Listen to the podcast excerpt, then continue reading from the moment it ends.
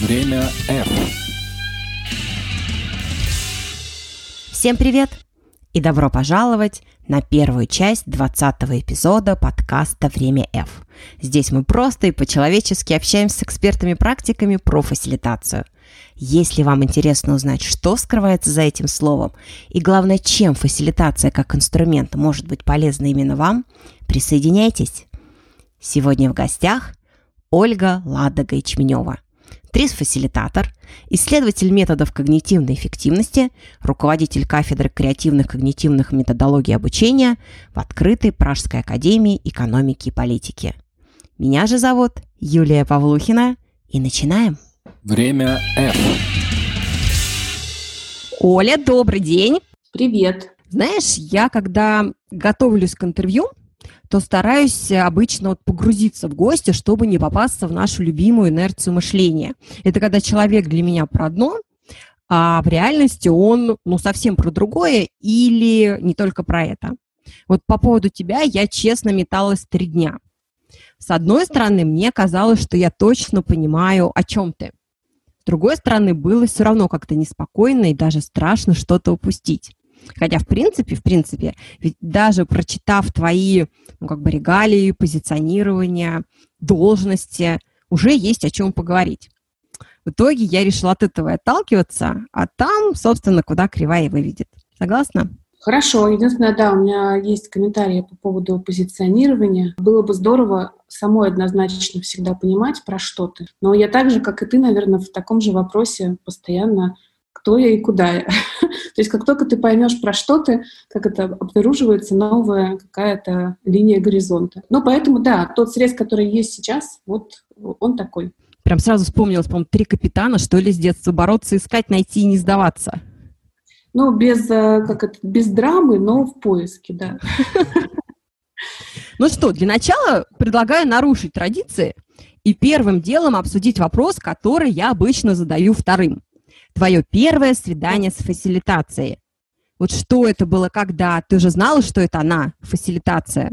Я вот пытаюсь вспомнить и копаясь в памяти, находила разные семинары, курсы, тренинги, а, задавала себе вопрос, а было ли что-то до этого, проваливалась еще глубже, пока мой эта поисковая активность не привела меня в 2006-2007 год, когда работала одной а, западной розничной компании. Она заходила в Россию только, и я была руководителем отдела, а, не самого романтического отдела, это была мебель, бытовая техника, освещение. И у нас были тренеры, естественно, тренеры, которые учились на, наверное, в тот момент лучших программах, и я помню свое удивление и какой-то детский восторг от одной из ведущих, когда она раскладывала разные цветные карточки, и мы, руководители, достаточно прагматичные, скептичные люди, как-то очень быстро а, договаривались, принимали решения, находили что-то. Я понимаю сейчас, да, такое ретро, что это была, возможно, не совсем фасилитация в том виде, в котором там, я понимаю ее сейчас, мы видим сейчас на рынке. Я понимаю, что это были элементы, но я помню вот свой, ну, действительно такой восторг, что как она это делает. Я помню помню даже вот этот момент, ну, как бывают такие моменты в жизни, как стоп-кадр. Ты помнишь такой, как маленький фильм?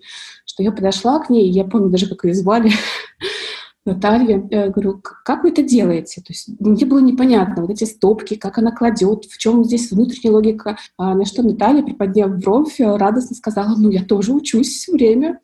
Вот, и тогда это такой был первый звоночек э, интереса, да, что мы, ну, как из разных отделов, с разным опытом находим ну, решения, которые мы можем брать, применять, а продажа очень такая приземленная вещь, да, то есть э, это не про то, чтобы, ну, когда мы выходим на рынок с новой компанией, я работала в разных компаниях, вообще как из бизнеса во всю эту историю пришла, да, я работала как руководитель, закончила как директор по развитию вообще, и когда мы видим результат, для меня тут был такой первый звоночек интереса, но звоночек был достаточно сильный, потому что буквально через год э, я приняла решение, что, ну, мой фокус интереса на тот момент очень сильно сместился, и э, я много занималась развитием своей команды, обучением персонала, и поняла, что туда я больше просто вкладываю силы времени, и решила быть честной с собой, и приняла решение, уволилась, и решила, что я теперь буду заниматься обучением, развитием персонала.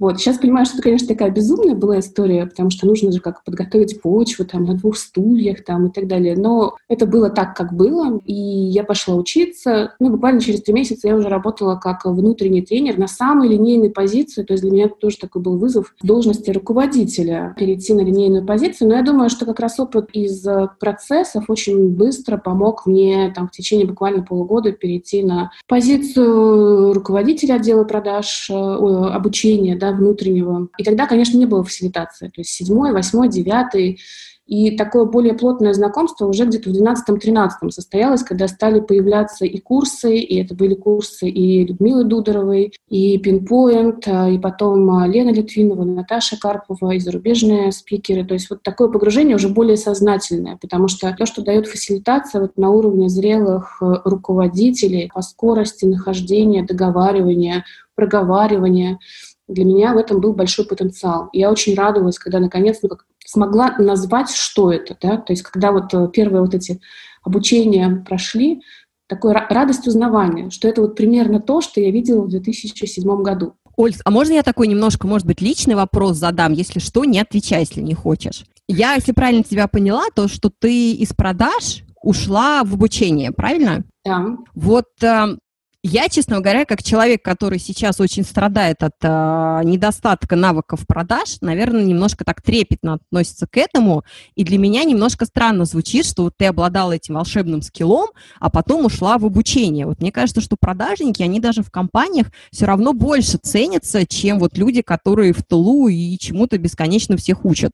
Это же не то, что ты выключил один кран и включил другой кран. А у тебя может быть два крана, у тебя может быть три крана может быть пять разных э, источников. Э, ну, продажи меня драйвят, я люблю продавать. Это не значит, что я перестала продавать. То есть я хочу сейчас, ну, чтобы это вот как э, монетка провалилась, да. Я продолжаю продавать. Если, например, я говорю, что я работала в отделе обучения и развития персонала и строила там систему обучения, это же тоже большая подспорье, когда ты понимаешь, что нужно бизнесу, да, когда ты говоришь на его языке, когда ты такого рода посредник между а, языком, как развить э, навыки, придать вдохновление, языком бизнеса, да, как повысить средний чек и там процент проникновения. Э, я очень люблю какие-то вещи на стыке делать. Второе, когда а, я тоже достигла определенного там предела внутри компании а, в сфере обучения и развития, навыки продаж очень пригождаются, когда ты становишься фрилансером. Тут я заплакала.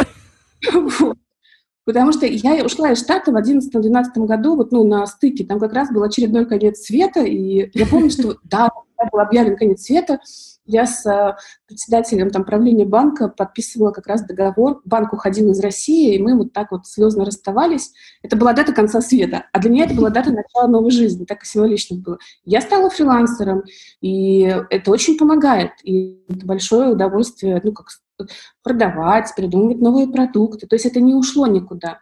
Но это очень мне помогает понимать, что нужно бизнесу, да, потому что это не ушло никуда. А вот, кстати, вопрос такой, наверное, любимый, краеугольный, много копий, об него уже сломано.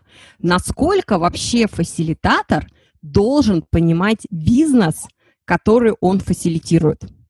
Вот понятно, что это, наверное, nice to have, но вот если поговорить с бизнесом, то, наверное, все-таки бизнес считает по-другому. Вот в твоем опыте как это? Слушай, у меня нет готового ответа, да, и не буду отвечать сейчас а, специально как-то быстро, бодро и чтобы как-то красиво ответить. А, мне кажется, здесь, с одной стороны, ну, как, как раз иногда ценна позиция, что ты не в контексте, и ты ничего не привносишь твоего вот как надо. Потому что так или иначе мы фоним. Да? Если я веду сессию в розничной компании, я так или иначе словечками, профессиональным ли сленгом, своим кивком на какой-то ответ подбадривающим даю ну, какое-то направление, как мне кажется, ну, как было бы правильно, условно. Но это мой опыт, который там был там сколько-то лет назад. Это не значит, что этим людям в этой ситуации это окей. То есть, с одной стороны, это помогает простроить дизайн самой сессии, ну, потому что ты понимаешь там условно боли, и они плюс-минус типичны в разных компаниях. А с другой стороны, требуется ну, как сила и уважение к потенциалу команды выключить в свою вот эту экспертность, свое эго, чтобы не занимать пространство. И это иногда бывает э, сложно, если как раз глубокая экспертиза в теме. То есть, с одной стороны, например, я очень люблю вести сессии в рознице, да, это любовь на всю жизнь, а в банках у производственников и айтишников это тоже такая большая любовь, потому что это и скорость принятия решений, и конкретика и так далее. Но какой-то нужен внутренний тумблер, да, который выключает и дает пространство группе. То есть удержание себя вот в двух позициях, в двух фокусах. Да. С одной стороны, возможно зафиксировать какие-то моменты и потом дать обратную связь руководителю уже за рамками сессии, что мне кажется, что вот было бы здорово так, так и так. Но это позиция за рамками сессии. И это мое мнение, и я его вношу как отдельное локальное свое мнение. Здесь же тоже вопрос контрактования с группой, что они не ожидают от тебя экспертизы. Например, там я веду сессию у фармакологов. Я не фармаколог ни разу. У них нет ожидания от меня, что я какую-то экспертизу дам по фармакологии. И это очень честная позиция. Но когда там ведешь сфера, которая чуть ты эксперт, возможно, да, происходит вот эта трансляция, и тогда и у группы есть ожидание, что ты что-то направишь и подскажешь как эксперт.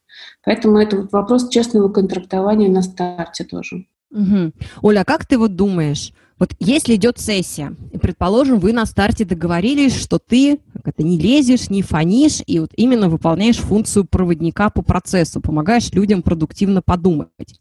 Но при этом ты все-таки в теме, как это, шаришь да, извините, мой французский, и ты понимаешь, что группа, например, идет не глубоко, или она, ну, как бы какую-то муть откровенную придумает. Вот как ты думаешь, с точки зрения этики в данном случае, нужно, ну, как-то аккуратно бить э, заказчику сразу в колокола или вот дожидаться именно конца сессии? Я не занимаюсь стратегическими сессиями, сессиями планирования. Основные мои сессии — это по поиску решений. И это вопрос, который мы проговариваем с заказчиком и с группой э, заранее. То есть это у меня позиция открытых карт. В брифе, который я составляю, когда провожу интервью с участниками, есть вопрос, там, ребята, если мы пойдем не туда, если я буду видеть, что там решение ну, идет не по алгоритму, какие мы действия предпринимаем? Здесь тоже, ну, вот, я понимаю, что очень хочется, как ядерной физики, возможно, однозначных ответов, но здесь нет однозначного ответа, потому что э, я могу быть в предубеждении, да, я не знаю контекста, и мне может казаться, что идет не туда. Наступает какая-то точка такая переломная, раз, и они выходят на какое-то решение интересное, неожиданное. И я поняла, что ну, как есть такое понятие, как белые пятна. И, возможно, а, мне, с моей точки зрения, вот с учетом той информации, там, жизненного опыта, который у меня есть, это кажется решение там, в никуда, бред э, и так далее. Но, возможно, это просто белое пятно для меня. И поэтому ну, для меня в последнее время стоит очень таким значимым вопросом вопрос доверия потенциалу группы. В самом крайнем случае, если мы совсем ну, как буксуем и идем по кругу, ну, опять же, политика открытых карт, я могу сказать, что там вопрос интервенции, да, что, друзья, давайте сделаем паузу. Вот мне кажется, что вот то-то, то-то сейчас происходит, да, или что сейчас mm-hmm. происходит. Но очень часто просто бывали ситуации, когда кажется, что группа зашла в тупик, у нее сопротивление, они генерируют какие-то совсем поверхностные решения. А потом как будто мы переходим в какую-то определенную точку, ну, как если мы продолжаем идти, и выходим в поле очень интересных решений. Я это сравниваю, знаешь, еще с чем? Вот как вопрос есть такой, какой самый эффективный подход к тренажеру? Вот если кто занимается, да, на тренажерах, там первый, пятый или десятый, да, если у тебя 10 подходов. Угу. Там могут говорить первый, пятый, нет, десятый. Вот. И я говорю, что самое эффективное это 11-12. То есть, когда тебе кажется, что уже, ну, как все, ты делаешь еще чуть сверхусилие, и как раз вот эти 11-12 тебя, ну, как развивают, по сути. Не знаю, может быть, такое сравнение не очень корректное. Но бывает такое, что группа уже в каком-то тупике, и мы просто заранее, опять же, контрактование, договариваемся, что, друзья, э, будет когнитивное сопротивление, будет казаться, что там нужно все бросить. И у меня на сессиях были случаи, когда там мне в лицо, как это, сминали ну, вот эти листики кидали, да, когда кажется, Рвали что все... Доски. Слушай, нет, ну доски не рвали, но было, когда руководители в каком-то раздражении, что мы ерундой занимаемся, там, мяли покрасневшим лицом выходили, успокаивались, возвращались со словами «О, кстати, мне пришла идея». Но мы договариваемся, что мы с участниками тоже в двух фокусах. Они, как участники, генерируют, ну и второй фокус у них, они отслеживают, в каком процессе они, сопротивление, непринятие там, и так далее. Поэтому, ну вот отвечая на твой вопрос, если коротко, а, мне кажется, с одной стороны, важно доверять группе и идти в это, потому что, возможно, у нас нет экспертизы. Ну а второе, контрактоваться, что мы будем делать в этом случае заранее. Время F. Оль, ну сейчас у тебя есть шанс перевести дух, пока я в качестве лирического вступления к следующему вопросу буду с выражением читать кусок твоего поста из Facebook. Вот прям цитирую. Угу. Короче, простите меня, Януш Антон Семенович и Янос Амос. Было у мамы шесть дней хоум-офиса, и настал седьмой. И надела мама голубой платок. И сказала детям своим, каждые 30 минут, которые вы не трогаете маму, когда она в голубом платке, дают вам один игровой плюс. Минусы, если вы дергаете маму, влезаете в Zoom, кричите в конференц-колл «Мама не покупает нам кота», поедают ваши плюсы. Три плюса подряд дают вам час тотальной игры с мамой. Отсчет пошел. Это будет славная игра. Думаю, все уже догадались, что следующим гвоздем программы нашей будет геймификация. Вот позволю себе спросить. Собственно, все, что я выше зачитала, сработало? Сработало, но нужно менять сценарий, потому что когда люди считывают сценарий, возникает ощущение предсказуемости. Ты знаешь, как мелодия, которая ты понял, что будет дальше, она уходит в фоновый такой режим, да? Поэтому сценарий пришлось менять немножко по ходу. А, два дня мы продержались на этом стимуле, потому что, ну что такое, по сути, геймификация? Это поощрение вектора желаемого поведения. Здесь еще есть такой тризовский а, принцип, как сделать, чтобы дети сами захотели не трогать маму. А, но я думаю, что это знакомо всем, кто сейчас работал активно дома. Были сложные моменты. Вот приходилось придумывать разные способы. А если в бизнес-сферу переместиться, то там где место геймификации? а развлечь и создать вау-эффект на мероприятиях типа тимбилдинг? С термином геймификация произошел тот же эффект, как мне кажется, как а, с названием памперс, ксерокс и так далее, что определенной товарной категории, в этом случае форматом игровым, стали называть э, многие другие форматы. Иногда мы видим, что, например, называется конференция по геймификации, а внутри там другие форматы. Поэтому здесь очень важно разводить термины и понятия. А бывают бизнес-игры, бизнес-симуляции, бывают фоновые и ивент-игры, это как раз вот про создать вау-эффект на мероприятии. Если говорить про саму геймификацию, то это отдельный формат, в который есть отдельные эксперты. И я себя не отношу к экспертам экспертом геймификации, а, потому что, ну, как есть люди, которые я знаю, вижу и понимаю, они глубоко в этой теме, да, мы в основном создаем бизнес-симуляции. А если говорить про место геймификации, то есть очень расхожее определение да, к встраиванию игровых механик в неигровой процесс, но, как мне кажется, теряют важное окончание, чтобы что? Чтобы поощрять вектор желаемого поведения. То есть, по сути, когда не было еще а такой волны популярности, геймификации, вообще это слово было еще немножко ругательным. Кстати, когда я запускала первую конференцию в 2013 году, ВКонтакте меня забанил, потому что у меня был баннер, который говорил, что первая конференция по геймификации. Я думаю, ты понимаешь э, причину, по которой мне написали, меня забанили. То есть это к, э, к вопросу, ну, э, что термин был еще не настолько расхож, да, и пришлось объяснять, что, про что эта конференция.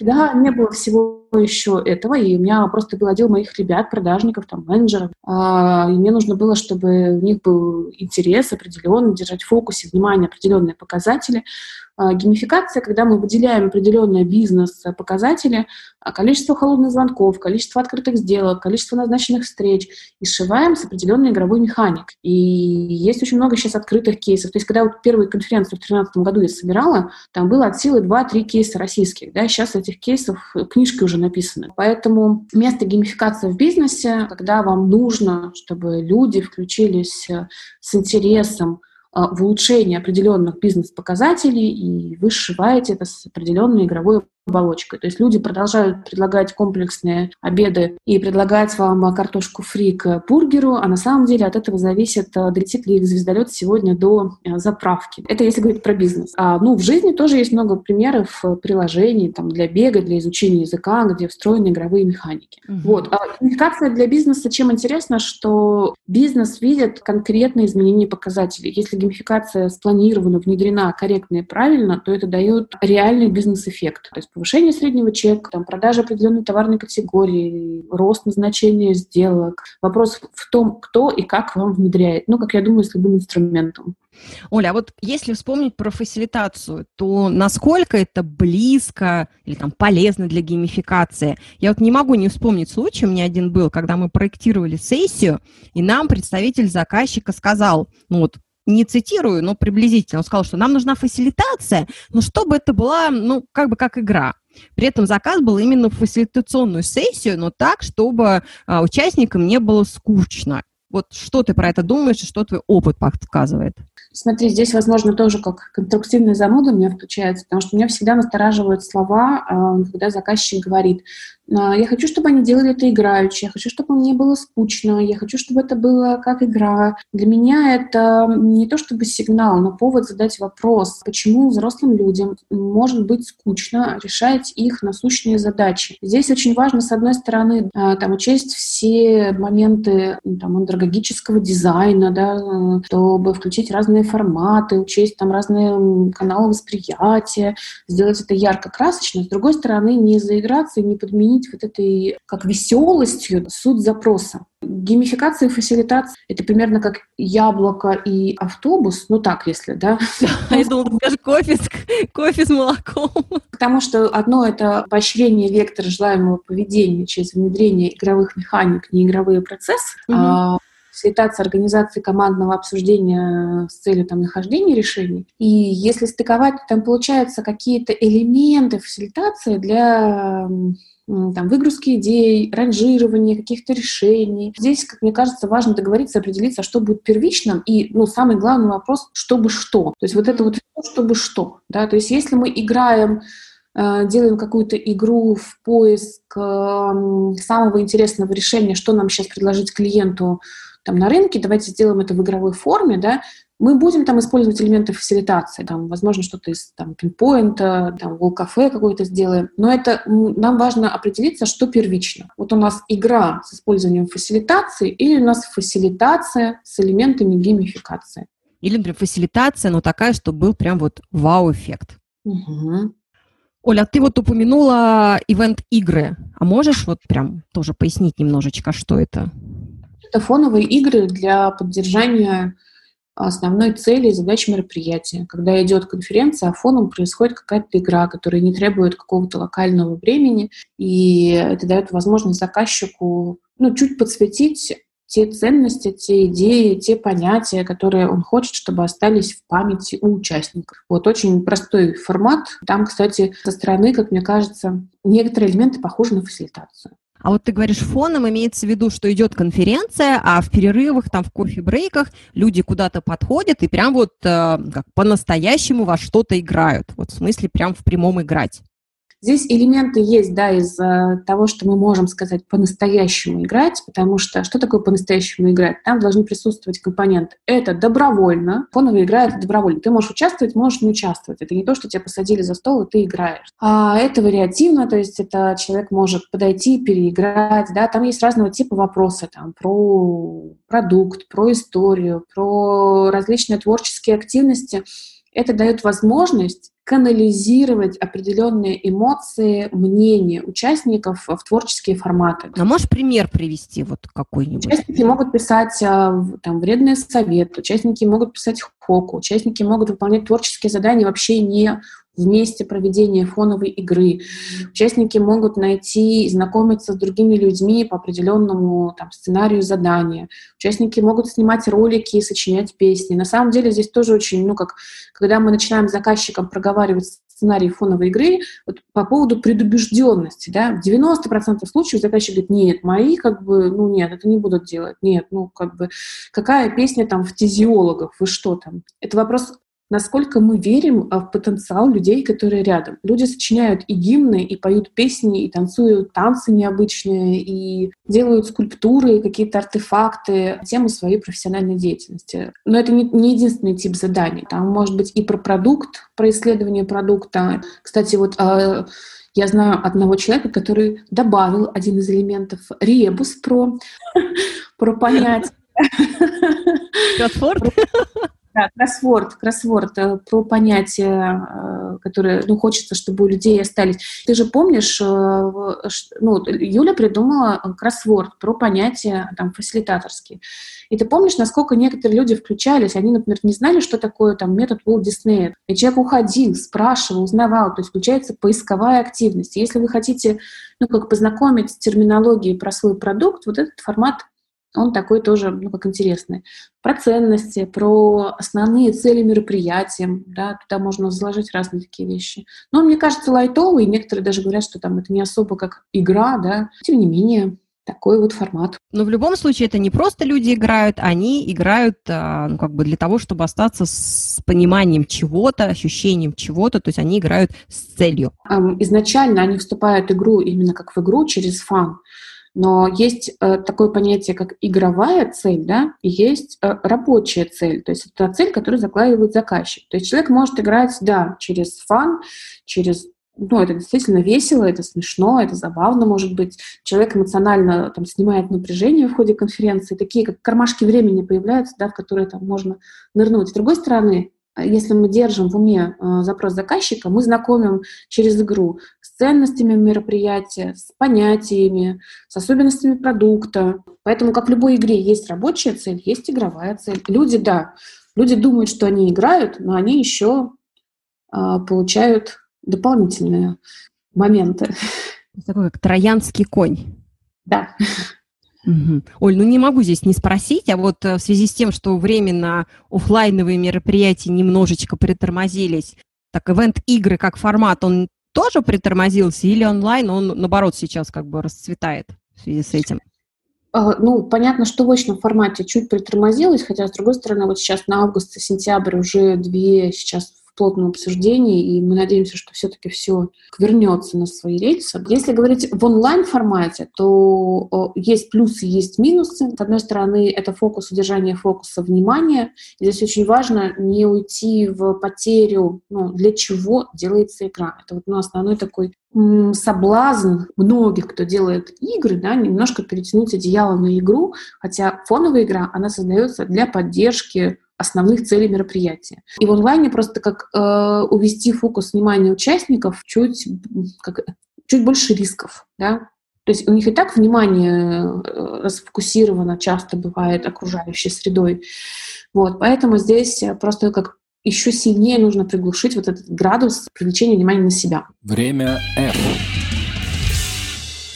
Оля, ты себя позиционируешь как практика-исследователь методов интеллектуальной продуктивности. Я вот пока гуглила, поняла, что, наверное, когнитивной методологии в названии кафедры, которую ты руководишь в открытой Пражской академии экономики и политики, а также термины типа, вот сейчас попробую выговорить, хьютагогика, это тоже из этой же области. Вот очень далеко от меня тема, честно, но все-таки любопытно. Я сначала сомневалась, а если там вот э, хотя бы теоретически место методом фасилитации, но раз это как-то связано с обучением, то, наверное, должно быть. Вот поясни, пожалуйста, это что-то узкоспециализированное для сферы образования или коммерческим компаниям тоже может быть полезно? И где же там все-таки фасилитация?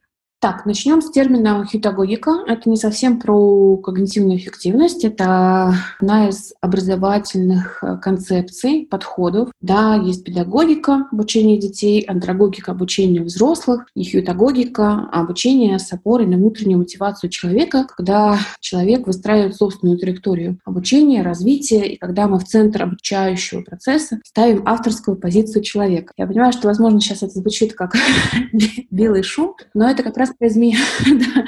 Это про изменение к процессу обучения, что в андрогогике у нас все-таки остается позиция ведущего а, учителя, а, пусть даже чуть более на равных, но все-таки как внутренняя экспертность, да, педагогика, когда мы а, опираемся и меняем отношение человека к процессу обучения. Да, это как раз вот э, про мечту многих компаний, как сделать так, чтобы они учились сами, самообучающиеся организации.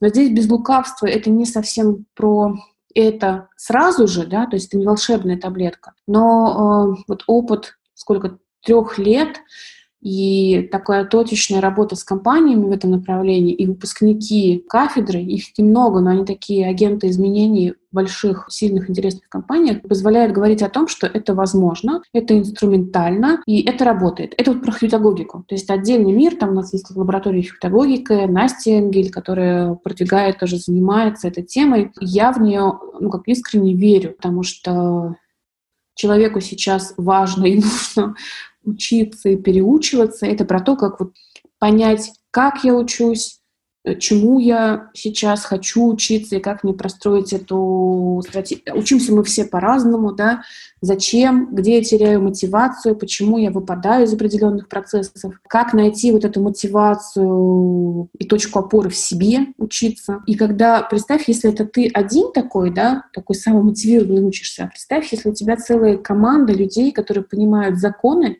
механику, как простроить эту да, индивидуальную траекторию. А, это дает очень ну, такие сильные интересные результаты. Это про хитагогику. Когнитивной эффективностью я стала интересоваться где-то с 97 -го года.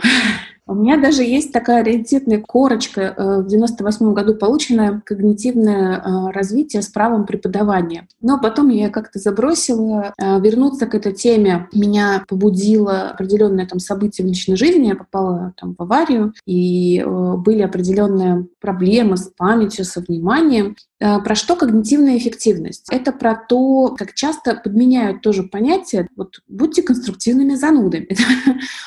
Часто воспринимают это как быстро научиться читать, как быстро научиться считать в уме. Нет, это как не про это. То есть когнитивная эффективность — это про то, про такие важные вопросы. Как я учусь, как я запоминаю, что для меня ресурс в плане тела, эмоции, что меня мотивирует, как я обрабатываю информацию, что с моей нейрофизиологией, какие там процессы, состояния влияют на мою когнитивную эффективность. Это про ну, такую вещь, как quantified yourself, да, такие определенные, возможно, ну как, они кажутся гиками, но это про такую аналитику себя. То есть ну, есть... Оль, извини, извините, я перебью, но вот это про вот то, что это как бы умное название осознанности, о чем сейчас тоже почти все говорят. Смотри, как я не эксперт в осознанности и в mindfulness, хотя я думаю, что есть, конечно, точки пересечения, но прикладно инструментально. То есть, например, там есть когнитивные стили по типу восприятия, полинезависимость, полизависимость, там, по типу реагирования, импульсивность, рефлексивность, ну и так далее. Да, там целый тоже так, пласт такой. А есть практики развития там, памяти, внимательности. Это тесно завязано, просто это комплексная такая история, да, это тесно завязано на нейрофизиологию, на фармакинетику, там, на ну, ну, условно, да, давай вот по-простому, да, приведу пример. У меня стоит ну, например, там пять приложений. А, каждое из приложений там отслеживает, чекает определенные там вещи. И если, например, у меня накапливается статистика там 3, 5, 6 месяцев, да, я могу провести определенные закономерности, и они будут актуальны только там для меня. Что, например, бывают очень интересные вещи, как неочевидные. Мы как черный ящик, например, там я ем определенную еду или сплю в определенном месте, или делаю определенные вещи, и смотрю, например, на статистику, как это отражается на других показателях, например, там, на показатели продуктивности, на уровне энергии, там, на еще чем-то. И я вывожу свои собственные личные примеры, приемы, что именно для меня работает в плане повышения когнитивной эффективности. Поэтому здесь есть, конечно, место осознанности, но это очень инструментально и прикладно. Mm-hmm. То есть я приведу простой пример, вот, очень простой. Есть, например, стереотип, что чем больше ты ходишь, тем лучше ты спишь, например. Mm-hmm. Ну вот эти все 10 тысяч шагов, которые там все старательно нахаживают. У меня есть там приложение, которое выстраивает диаграмму, и можно провести, ну, как корреляцию, количество, ну, там разные можно показатели совместить, ну, например, корреляцию количества шагов и качества сна. Да, есть такой параметр, как качество и глубина сна, сколько мы пребываем в определенных фазах сна. И оказалось, что когда у меня 10 тысяч шагов и больше, качество сна падает почти на 28%. А оптимальное для меня количество шагов – это от 7 до 8 тысяч. То есть когда я попадаю в это окошко, у меня качество сна возрастает как раз вот, ну, на эти там 28%. И э, это тебе никто не скажет, нет универсальных вещей, мы все очень разные. Но это отношение к себе как к такому черному ящику с большим интересом исследовательским. Понимаешь, я такой очень, ну, приземленный человек. Мне бы, конечно, хотелось говорить о высоком и, и о там, не знаю, о осознанности, о чакрах. Я занимаюсь и медитацией тоже, но я занимаюсь медитацией с точки зрения как опять же, да, я замеряю, что было до, что было после. Я очень приземленный человек. Мне важно видеть, как меняются определенные показатели, дельты. Вот я за день смогла там выполнить столько-то задач и заданий и осталась в таком-то ресурсе, да, а эти приложения не могут показывать там уровень энергии, да, уровень там определенных вещей. Или я Марина, вот сделала... что за приложение? Уж вот расскажи, пожалуйста. Или списочек, пожалуйста, дай поделимся со слушателями. Слушай, ну, я пользуюсь, э, здесь нет какого-то прям секрета, э, если их можно озвучивать, да, просто...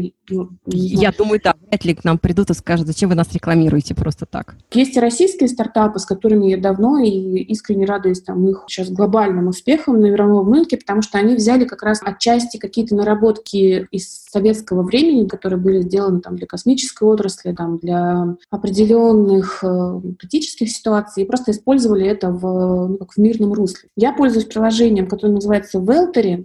Это не пульсовый замер, но это определенные там параметры сердца они замеряют. Э, у них очень большая аналитика, и там как раз можно посмотреть и уровень энергии, и он является аккумулятором других разных приложений, если которые у вас стоят. У меня есть приложение, которое чекает там качество сна, есть приложение WingWave, это целое направление в коучинге, которое основано на стыке EMDR-терапии и там, НЛП, но с помощью, например, там WingWave я бросила курить и перестала боляться летать на самолетах. Из интересного еще тоже, кстати, рекомендовала нескольким известным фасилитаторам. Есть прекрасные ребята, тоже российская компания, у них есть такой фитнес-трекер, но он чуть больше, чем просто фитнес-трекер, называется HealthBee. Он чекает, помимо того, что э, чекает калории, состав того, что вы едите, КБЖУ, вот эти, то есть не надо считать, он сам выдает. Там очень интересно тоже можно наблюдать зависимость того, что вы едите, как, когда. И если это подтягивается, например, в Велтере, вы видите ну, такие интересные закономерности. Я понимаю, что это может как пугать, графики, закономерности и так далее, но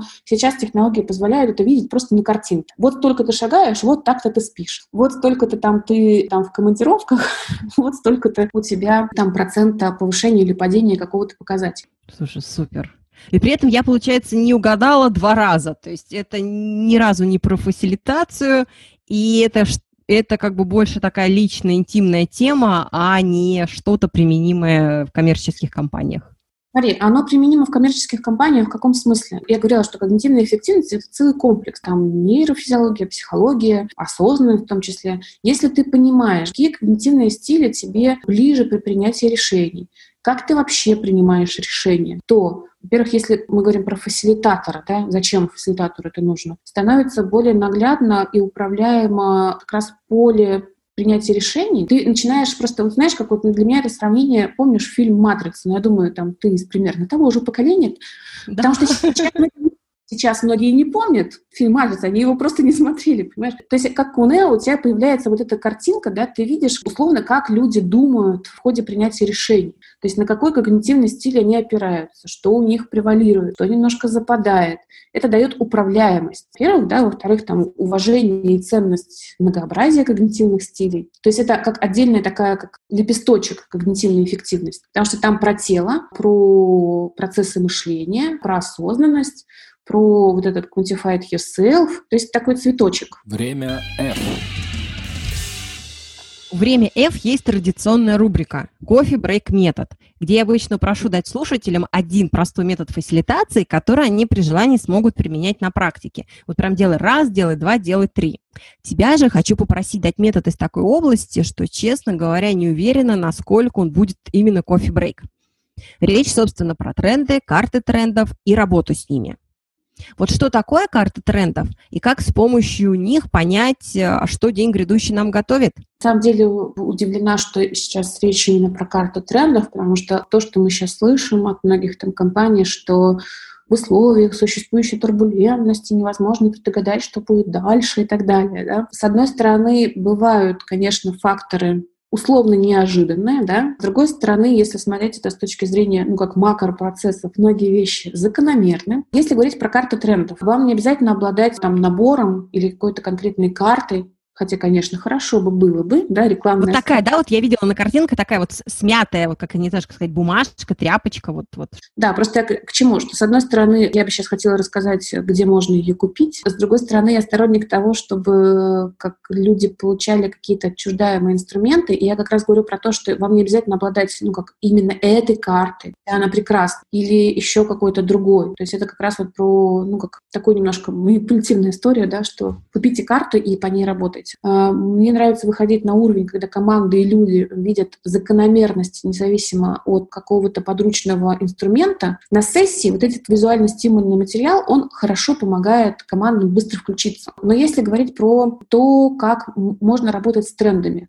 вот сейчас, например, не все смогут заказать эту мятую карту. Во-первых, есть сайт э, прекрасного Ричарда Уотсона. У него много карт, много шаблонов, много, кстати, там пустых шаблонов, которые вы можете распечатать и под свою команду там адаптировать. У него есть там карты по рискам, по отраслям. Э, ну, просто это команда футурологов, которые искренне там делятся своими наработками. Просто зайдите на сайт, они в PDF, в хорошем разрешении, их можно качать, исследовать, изучать. Что мы даем командам как тренировку видения закономерностей и то, что вы можете можете проделать э, с собой сейчас в фоновом режиме. Мне очень нравится первый инструмент. Это слабые сигналы, это про развитие э, способностей и фокуса внимания видеть, слышать разные слабые сигналы. В тренд-дизайне, та методология, в которой мы работаем с командами, есть маленькие инструменты. Что такое слабые сигналы? Я приведу очень банальный, простой пример, но надеюсь, что а, как вас не смутит его простота, вы сможете перенести на какие-то другие области. Предположим, 2-3 января вы едете в машине, в такси, слышите по радио, что ну, такая новость фоном проходит. По аналитике такого-то центра а, в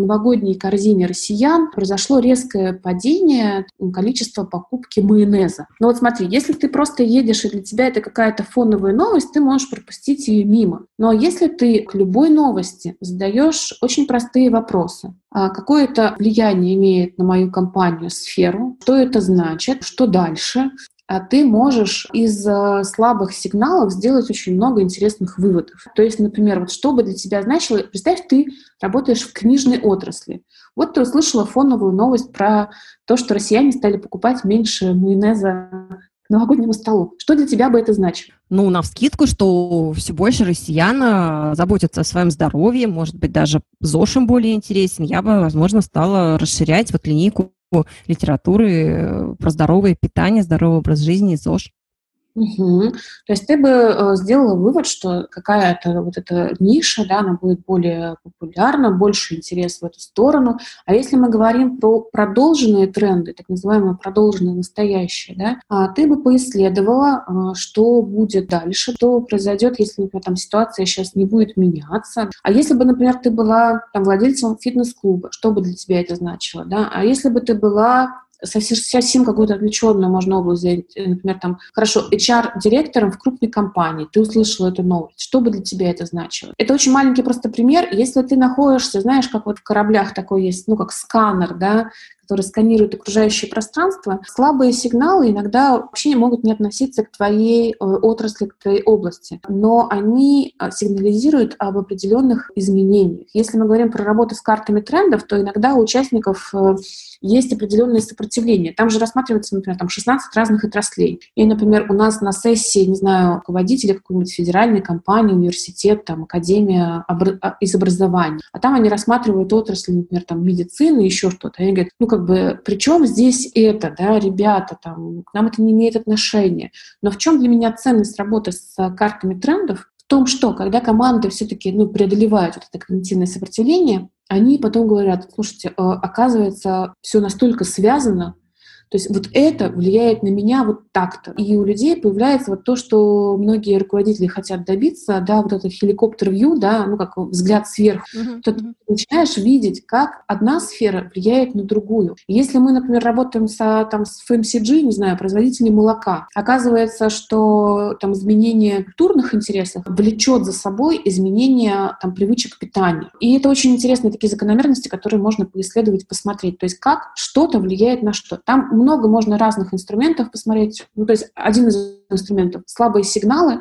Просто потренируйтесь в течение недели Если вы слышите любую новость, не знаю, кто-то победил там в спорте, что-то там произошло в Африке, не факт, что оно прямо однозначно будет влиять на вас, вашу сферу, просто задайте себе вопросы, про что это, а как это может на меня влиять. А второй момент, э, ну, мы его часто используем, да, когда мы ранжируем тренды, например, выбираем 7 топовых трендов, которые, как нам кажется, имеют приоритетное влияние на нашу отрасль. И дальше очень просто заземляем на нашу конкретную задачу, регион и так далее, задавая себе вопросы. Вот это глобально глобальный макротренд. Как он конкретно будет влиять на мою компанию и в чем это будет выражаться. А второй шаг — это что мы можем сделать, чтобы усилить влияние положительное, то есть на уровне действия, что мы можем сделать уже сейчас. Тренд будет через год, через полтора. Что мы как команда можем начать делать уже сейчас. А другой момент что мы можем делать, чтобы подготовиться или снизить негативное влияние. И тоже прямо конкретными действиями мы с командой прописываем. Потому что, ну, как если тренд э, идет, и мы понимаем, что он идет, ну, это как волна, мы ничего с этим сделать не можем мы можем или подготовиться, чтобы его усилить, положительное влияние, или что нам сделать уже сейчас, чтобы снизить негативное влияние. И мы выгружаем это на плакаты, ранжируем и в финале разрабатываем такой микроплан действий. Каждый может сказать, в какое из действий он готов включиться, что он может взять на себя. То есть это ну, сессия на полтора-три часа, но у команды появляются некие ориентиры, что делать. Ну, а косвенный эффект, как мы говорим, терапевтический. То есть, когда у людей появляется некоторая ясность, даже со, со страшной бурей уже как-то проще справиться. Время F.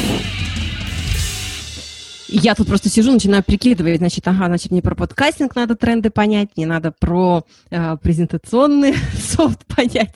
Оль, супер, спасибо тебе большое. И заключительный вопрос, тоже традиционный. Твое самое необычное фасилитационное мероприятие. Вот что это было? Ты была уже фасилитатором или участником? Я, честно скажу, задумалась над этим вопросом. А, но, возможно, для меня сейчас просто яркая такая как эмоциональная сшивка с одной из сессий, да, в плане смелости экспериментировать, да, когда команда совершенно технических и таких э, очень узкозаточенных профессиональных людей, как, ну, как пошли в э, экспериментальные форматы. То есть э, есть же форматы, которые мы привносим в сессии из других каких-то методик и практик. Там есть Dragon Dreaming, да, есть э, там практики тишины, есть практики творческого включения.